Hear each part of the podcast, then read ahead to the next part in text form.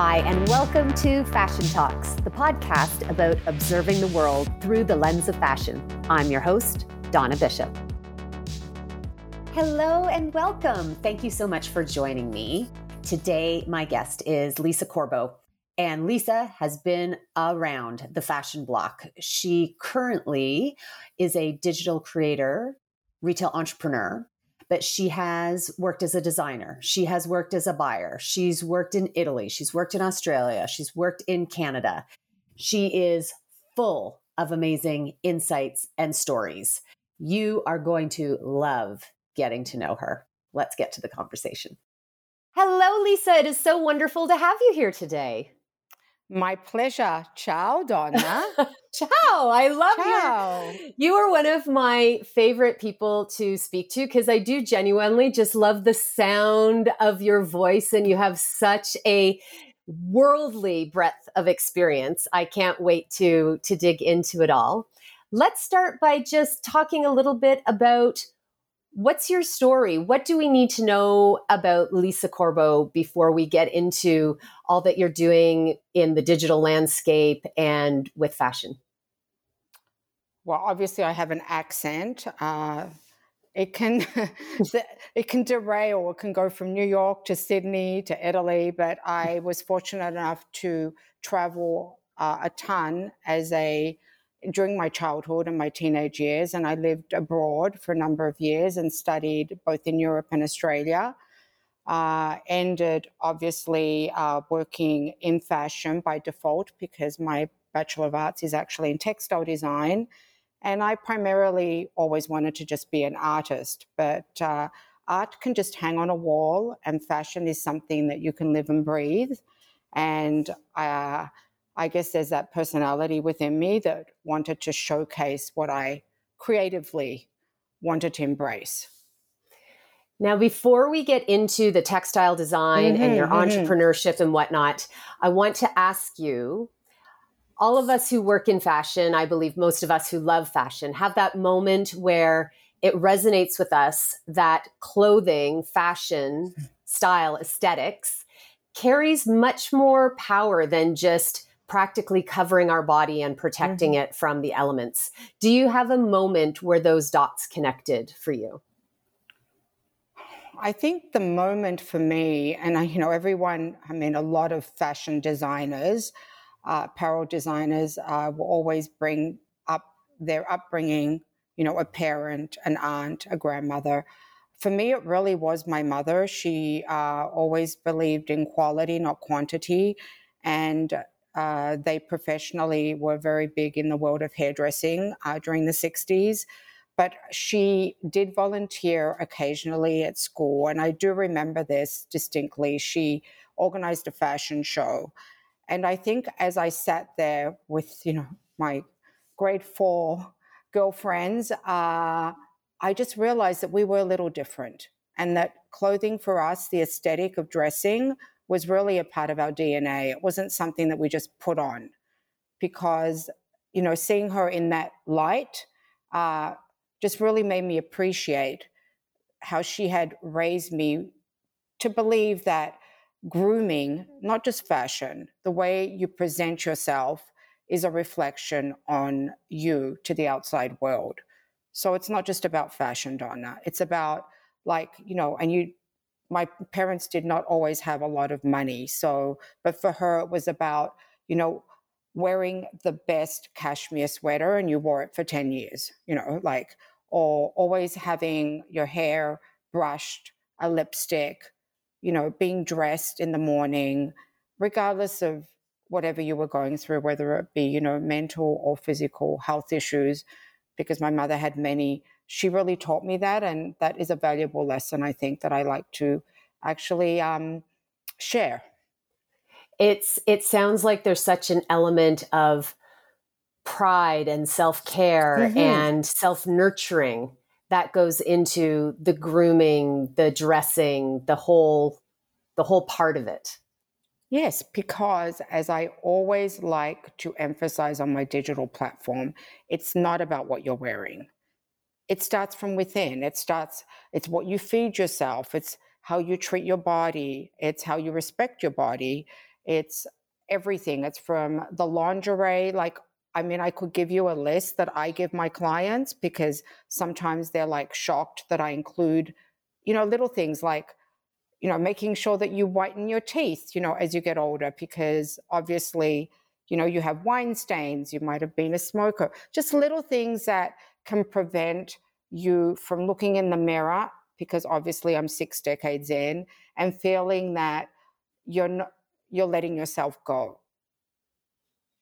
and we're going to get into that idea a little bit because mm. your digital platform is really busting those paradigms and those assumptions open.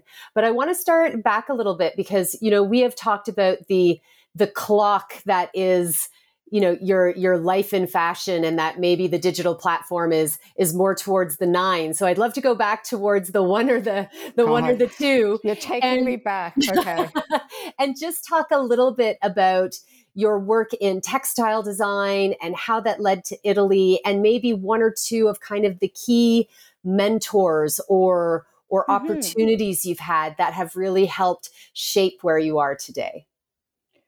Yes, because I do actually in ref- when I, when I'm reflecting on my life, I do put it sort of into clock mode because I recognize obviously, you know, my mother was very influential. I um, did linguistics in Europe, and then I had the opportunity to go back and do something more creative when I moved back to Australia, and I chose uh, textile design. But from textile design, you know, you've got to push yourself forward. That's what I always say.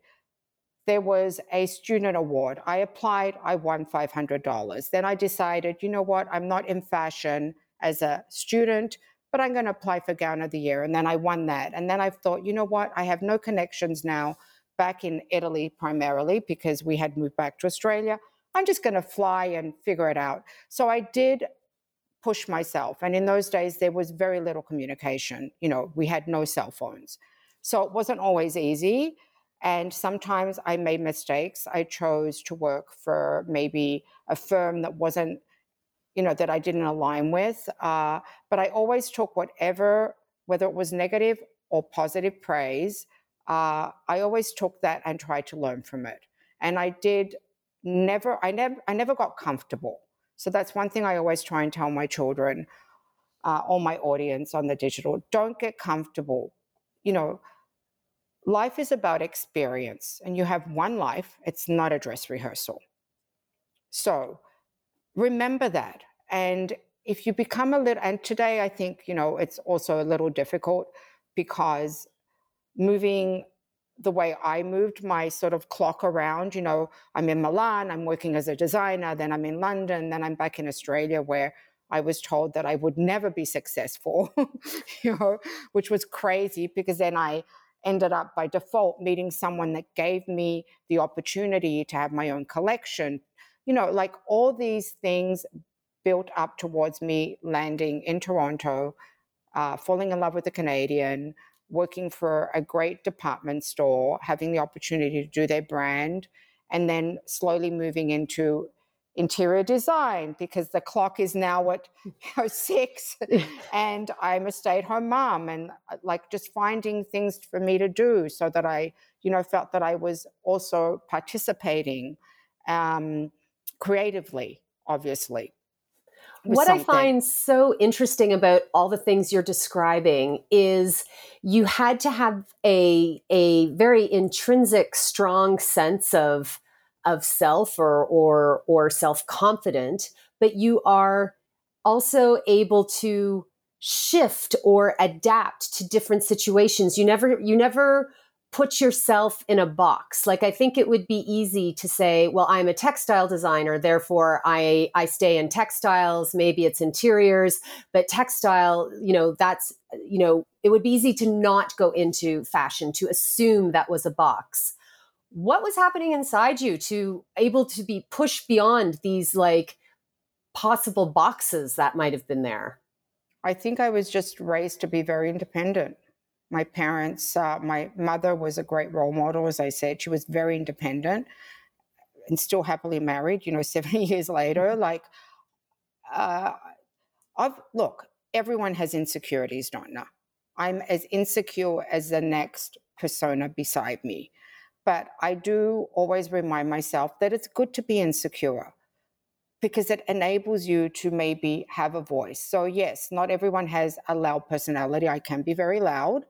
And I know that sometimes I can sort of lose sight and move very rapidly from one subject to another, you know. Uh, so, like, I have to keep myself in check. But, you know, I am a creative, and I guess I have that sort of artistic, uh, you know, streak in me.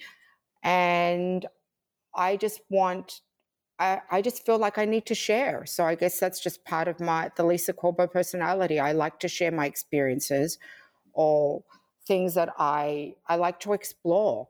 And you can only explore if you have a voice. Because if you don't ask, you won't know. And if you don't try, you won't know. So I think that's the message that I do want to give even a younger generation because everyone's so busy absorbing but not really participating. Well, and the idea of finding our voice is something that I think everyone as as individuals it's important for us to to think about, but mm-hmm. certainly if we work in any kind of creative field, it, it, feels like it has a little bit more gravitas, something we think about. You said something just there that I I want to lean into a bit. You you mentioned voice with a proactive element to it that you are always pushing like it sounds like there's almost you know an ache or an itch or an excitement within you to create to ask to to do to explore. What is it is that what it feels like? Like is it just this kind of sense within you that you are listening to? Personally i have um, had a lot of health setbacks and around me. So maybe that's why I feel like I have no time to lose. So that is a personal thing that sort of is pushing me to, you know, every day, every day is a special day for me.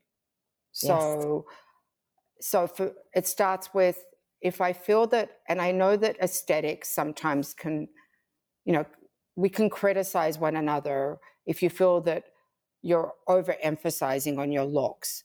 So for me, it's not really about my looks, but I know that if I like the way I feel and look, I will have a better day. And, you know, so fashion is a part of that. What drew you to digital creation? Because I know just for maybe for people who don't know you, you have, you know, been working client facing with your own amazing retail boutique in Toronto, which is a different kind of audience. Did that did that client facing relationship prepare you for digital creation or or how do you see them relating? Or maybe they don't. Actually, they don't necessarily relate. Uh, the digital platform, I was actually thinking the other day, like, how did I, when did I start on Instagram and why? But I think it was really because I was traveling uh, and some of my clients wanted to experience, you know, the thrill of going to a fashion show or being in a showroom in advance. And this is way before Vogue Runway, I think. So it was just when there was style.com. And I just started doing, and you know, I lo- I've always loved technology. So I love, I was the first to like carry a huge cell phone down, you know, the street. so I sort of like, I, I just started playing a little bit. And I also had the, you know, I had two amazing children that were obviously the right age to sort of push me forward. My son, especially with TikTok. Uh, and I just started recording things, and they were very authentic because I I couldn't do selfies. I'm still not great at that mm. because I have a large phone and a small hand. But I just uh, I just would ask people to record me and it right. was very authentic. There was n- no structure. Uh, I put, you know, all, all the content was done by me. But I did at one point during the pandemic when I had to survive as a fashion retailer because it was goddamn hard for all of us. I actually made a decision to be a little more professional in the way I presented myself. And I started doing more style, I guess, style content in order to then have Zoom calls or FaceTime with clients so that they could feel connected and I could stay in business. After the pandemic, when we reopened and things are never the same, but you know there is definitely a return to um, to being in person uh, when shopping, spe- you know, specifically for mm-hmm. fashion. Mm-hmm. I just decided that I really enjoyed the medium of the video medium of Instagram uh, because at that time it was pre reels, right? And I had also shared lifestyle during the pandemic, a little more personal, mm-hmm. uh, which was not always easy for me.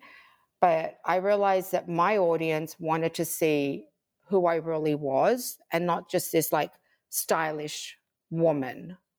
And I started opening up. So I started doing some cooking videos. I actually uh, have written a cookbook, a sort of a lifestyle book that I'm hoping to publish one day. Uh, I started sharing things that have made me who I am overall as a what I'd like to think a bit of a style expert because obviously I have, you know, 30 years of experience and I feel that I can offer that expertise not necessarily just in fashion, maybe sometimes in the kitchen too.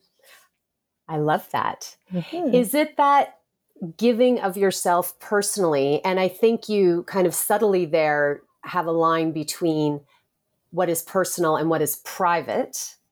Is it that that ability to lean into something that is personal that you feel gives an authentic voice to what you create? Well, the thing I had to decide was if you want to be authentic, you have to be authentic. So that was a bit of a hurdle because I realized that if authenticity means you can't over edit, you know, if I'm not liking my profile that day, I just have to live with it. And that wasn't necessarily an easy thing for me to do because to be honest, I am 62 and I feel like I'm 18. And sometimes when I see myself, I, I think, who is that person? You know? So it's coming to grips and coming to terms with just appreciating who you are at the time, living with it. I have a public platform. I am sharing. I am authentic. So this is it. The authenticity is there. It's not it's not edited. And in your experience is that common for digital creators or what kind of conversations have you had to give you a sense of you know where you are on the authenticity scale? Have you gotten any feedback that way? Actually i have. It's funny that you mentioned that because i am interviewing um, to be represented and uh, congratulations, my, that's you, exciting. Thank you. And well, I feel that I, you know, you're as good as your team, and I feel that now I need to start building my blocks. You know, where I I can't handle everything on my own. So I've realized that, and I'm happy to have a great team around me uh, that appreciates what I stand for, obviously. And I had this interview, and at the end of the interview. Uh, the interviewer said, "You you really are like your platform," and I said, "Excuse me." And they said, yes, because I interview quite frequently. Obviously, they're a big agency. And sometimes the digital person that I've reached out to for an interview is not the person that I speak to. So we had a bit of a conversation about that. And then I started really focusing uh, with the digital on what is authentic, even with TikTok, where there are so many non authentic people trying to do authentic things. But really, how authentic is it? Like, it's, you know, so it's a crazy world out there, guys, but like, that's what makes it great. How do you see the difference between Instagram and TikTok? Because you are blowing up on both platforms do you post differently? Do you approach them differently? Do you have different audiences? How do you integrate them?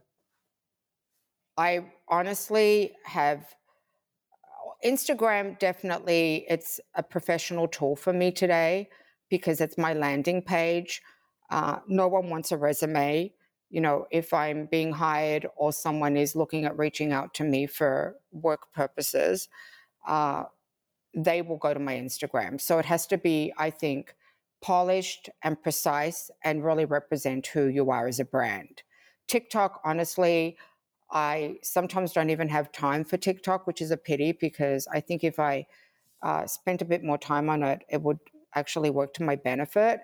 But TikTok for me is just uh, me playing with, you know, social media.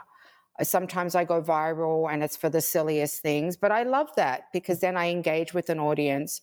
And I have had actually, uh, I have had clients reach out through TikTok, which is quite interesting for, um, let's say, uh, virtual styling sessions, and even young clients from all over, which to me is rewarding because it means that if I'm discussing or trying to educate with maybe an educational video on TikTok, that someone's actually listening, and uh, and I like that my voice is being heard. But really, that's the satisfaction that you get from you know, being able to share your, I guess, your experiences as as a creator in the world of fashion. You're joining a powerful chorus of women. I think it's even what Julia Louis-Dreyfus is talking about on her People cover mm-hmm. right now, which is about older women will not be relegated to the shadows, to the invisibility part of life. Like here for the visibility, for the continued joy, the continued success. How does the process of aging play into that? Like, are you aware of of that chorus that you that is around you when you post, or what is what do you think is happening culturally that way? Well, obviously, uh, there's been a bit of a trend, you know, uh, for the second half of our lifespan. Mm. uh, I worked with Maye Musk. I styled her for her book tour, her launch in Canada. And Maye was really interesting to work with because she's a nutritionalist. She's actually a very savvy lady, and she was a model for many years and supported her family by modeling. And when I met her, she was going into her seventh decade, and she just told me, You're never too old, never give up, and just own it. Like age, what is age really? Yeah. I, I am not going to be that creator that says, oh, look at me. I'm going gray. I'm going natural. I'm no, I don't want to age naturally. I want to age, but you know, uh, a little preventive, you know, some great Lancome cream can mm. help. Like, let's face it, every every woman and man, we want to be beautiful for ourselves. Mm-hmm. So it's appreciating that you are aging because there, you know, look, I could over, I could do a ton of work to my face and then hate my hands. Then I could feel my hands and that I'd hate my knees. I mean, where does it end? So at the end of the day, just choose what your platform is as far as your age, you know, what you want to focus on. Make sure that you look the best for that platform. You know, everyone has their own idea of what their appearance should be according to their age and just own it. Well, and according, like as you're saying, it's different for everyone. Some mm-hmm. people love the idea of going gray. Some yes. people do not. Some people love the idea of wearing no makeup. Some people do not. And hopefully, what is is happening is that there is no judgment around what your choice is. Hopefully, that's the world. The there world should be we're no moving shame, to. is what no I was trying to say. You Absolutely. Know, so I'm not, I personally am not going to, I don't want to sell myself as, oh, look at me, I'm so great because I'm 62. Because as I told you, I'm really 18. So, you know, my platform is just, I have a lot of experience. I'd like to share that experience. Uh, aesthetics are really important to me because I enjoy them. I I love dressing my home. I love dressing. Like, I love that. That's me. I'm a creative. You either like it or you don't. If you don't like it, you know, there's a great sports channel. Mm. There's lots of other distractions. But if you want to engage with me, that's what I'm about.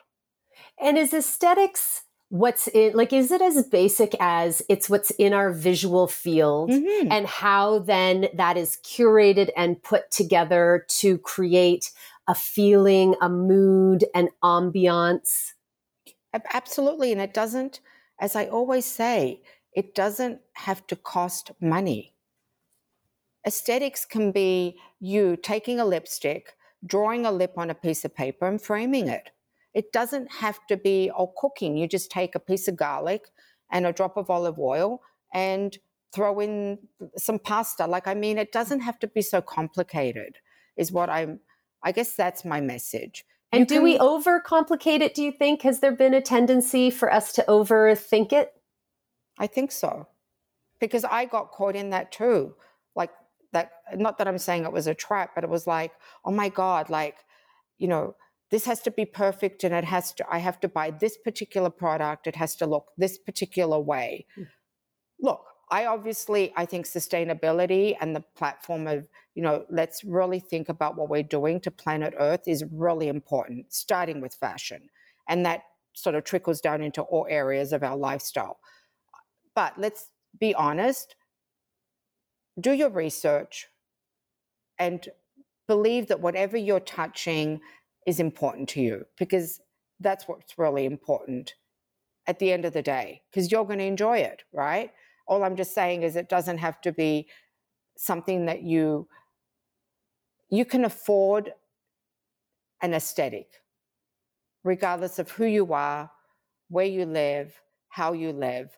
Everyone can afford to make themselves and their life feel beautiful, joyful, joyful. Yeah. I mean, I don't know what the word is, you know, like uh, happy, because at the end of the day, we all search for happiness, and you know, it's that's an love, everything, all those great things that make us great humans.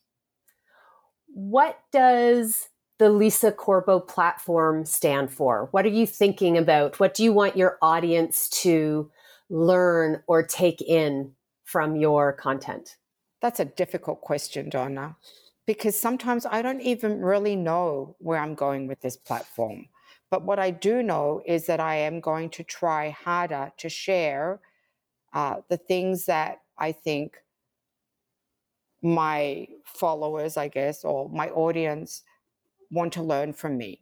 So mm-hmm. uh, I've had a lot, a lot of interest in skincare because I've always, I think, you know, I've done great justice to my especially my facial mm. skin because I've always looked after myself and I have had a lot of requests for me to share more. I'm going to try to make a point of sharing a little more um, the inside of Lisa Corbo.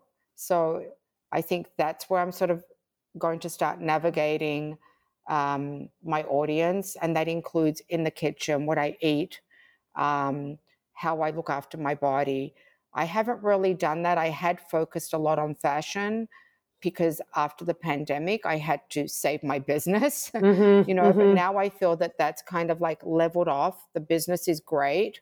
So rather than just focusing on the fashion element of what I represent, and obviously, you know, I have a clientele uh, that follows me, I think I'm going to start focusing a little bit more on the lifestyle of Lisa Corbo.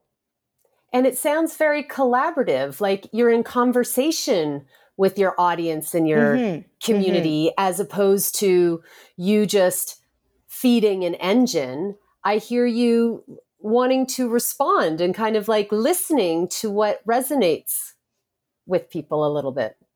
I want engagement. I want, uh, I, at the end of the day, I want to know that you know, I've made, I guess this sounds so cliche, I've made a bit of a difference, you know, that someone has learned something, whether it be how to dress their body, whether it be skincare, whether it be hair, whether it be, you know, uh, how to buy your fruit at the supermarket. I feel like those are those are the things that I'm looking forward to sharing. Uh, obviously, I have a retail business at the moment, so like finding the time isn't, you know, sometimes a bit difficult. But, but you know, I'm really trying to make an effort, and and that's rewarding too because when I do, I get a lot of engagement, which is kind of cool. Yeah, Lisa, you are a busy lady. You are you know you're, you're, still working with a flourishing retail business. You've got your platform. You're a mom you're a wife. How do you keep your tank full? What do you do to keep yourself fueled consistency is key for me i always wake up wake up at the same time uh, I, I i'm you know a big believer i exercise like to me that it's it's just a mental stimulation too. It just helps me with all my, like, you know, anxiety or stress that I might be feeling because of things that are happening around me. And I, it's difficult. It's not easy because, mm. yes, I have a husband, I have children, I have extended family. It's not easy, but I think you need to also not have FOMO. Like, you have to say no. You can't do everything so socially, like I'm very religious about making sure that, you know, I get a good night's sleep when I can, like little things like that that sort of are important to me because I can't function otherwise. Uh, I think I'm just like an average girl, mm-hmm. you know. We all do the same things. We plan, right, a little bit out every day. What brings you the most joy about being a digital creator? I think the biggest reward for me is when, and, and this is just occurring as of late, like especially when I do have women in the later decades of their life, you know, 40 plus, being very positive about the fact that I'm alluding that you can really just be yourself and not have to conform that I sort of push the nonconformity in whatever it is that I'm talking about or posting or showcasing. Uh, I can be a little radical for my age. Sorry. Well, I love that truth. about you, Lisa Corbo. if people would like to to get a little piece of Lisa radicalness in their lives, oh, where God. can people follow you? Uh, so I don't do Twitter. Uh, so I just have an Instagram page, which is Lisa Corbo, and uh, TikTok is Lisa underscore Corbo. And it's just really easy to find me. Um, I'm there. You can definitely message me. I or I answer everyone. And we'll put those in the show notes mm-hmm, so people mm-hmm. can just link Love below. to hear from you. Yeah, absolutely. Lisa, thank you so much. As someone who is in her 40 plus years myself, I oh. take a lot of inspiration from you and your approach to social media and life in general. Thank so you. thank you very much for being here. Thanks, Donna. Thank you. Ciao. Ciao. Thank you so much for joining me here on Fashion Talks. If you enjoyed today's episode, please share it with your friends, your family, on your networks. It would mean the world to me. Fashion Talks is done in partnership with the Canadian Arts and Fashion Awards. You can find out more about them at CAFA Awards, C A F A W A R D S, on Instagram. This episode was produced by Jason Perrier. You can find him on Instagram at A Jason Perrier. You can follow the pod at Fashion Talks Pod, and you can follow me at This Is Donna B. All of us on Instagram. I hope you will join us again next week. Thank you so much and have a great day.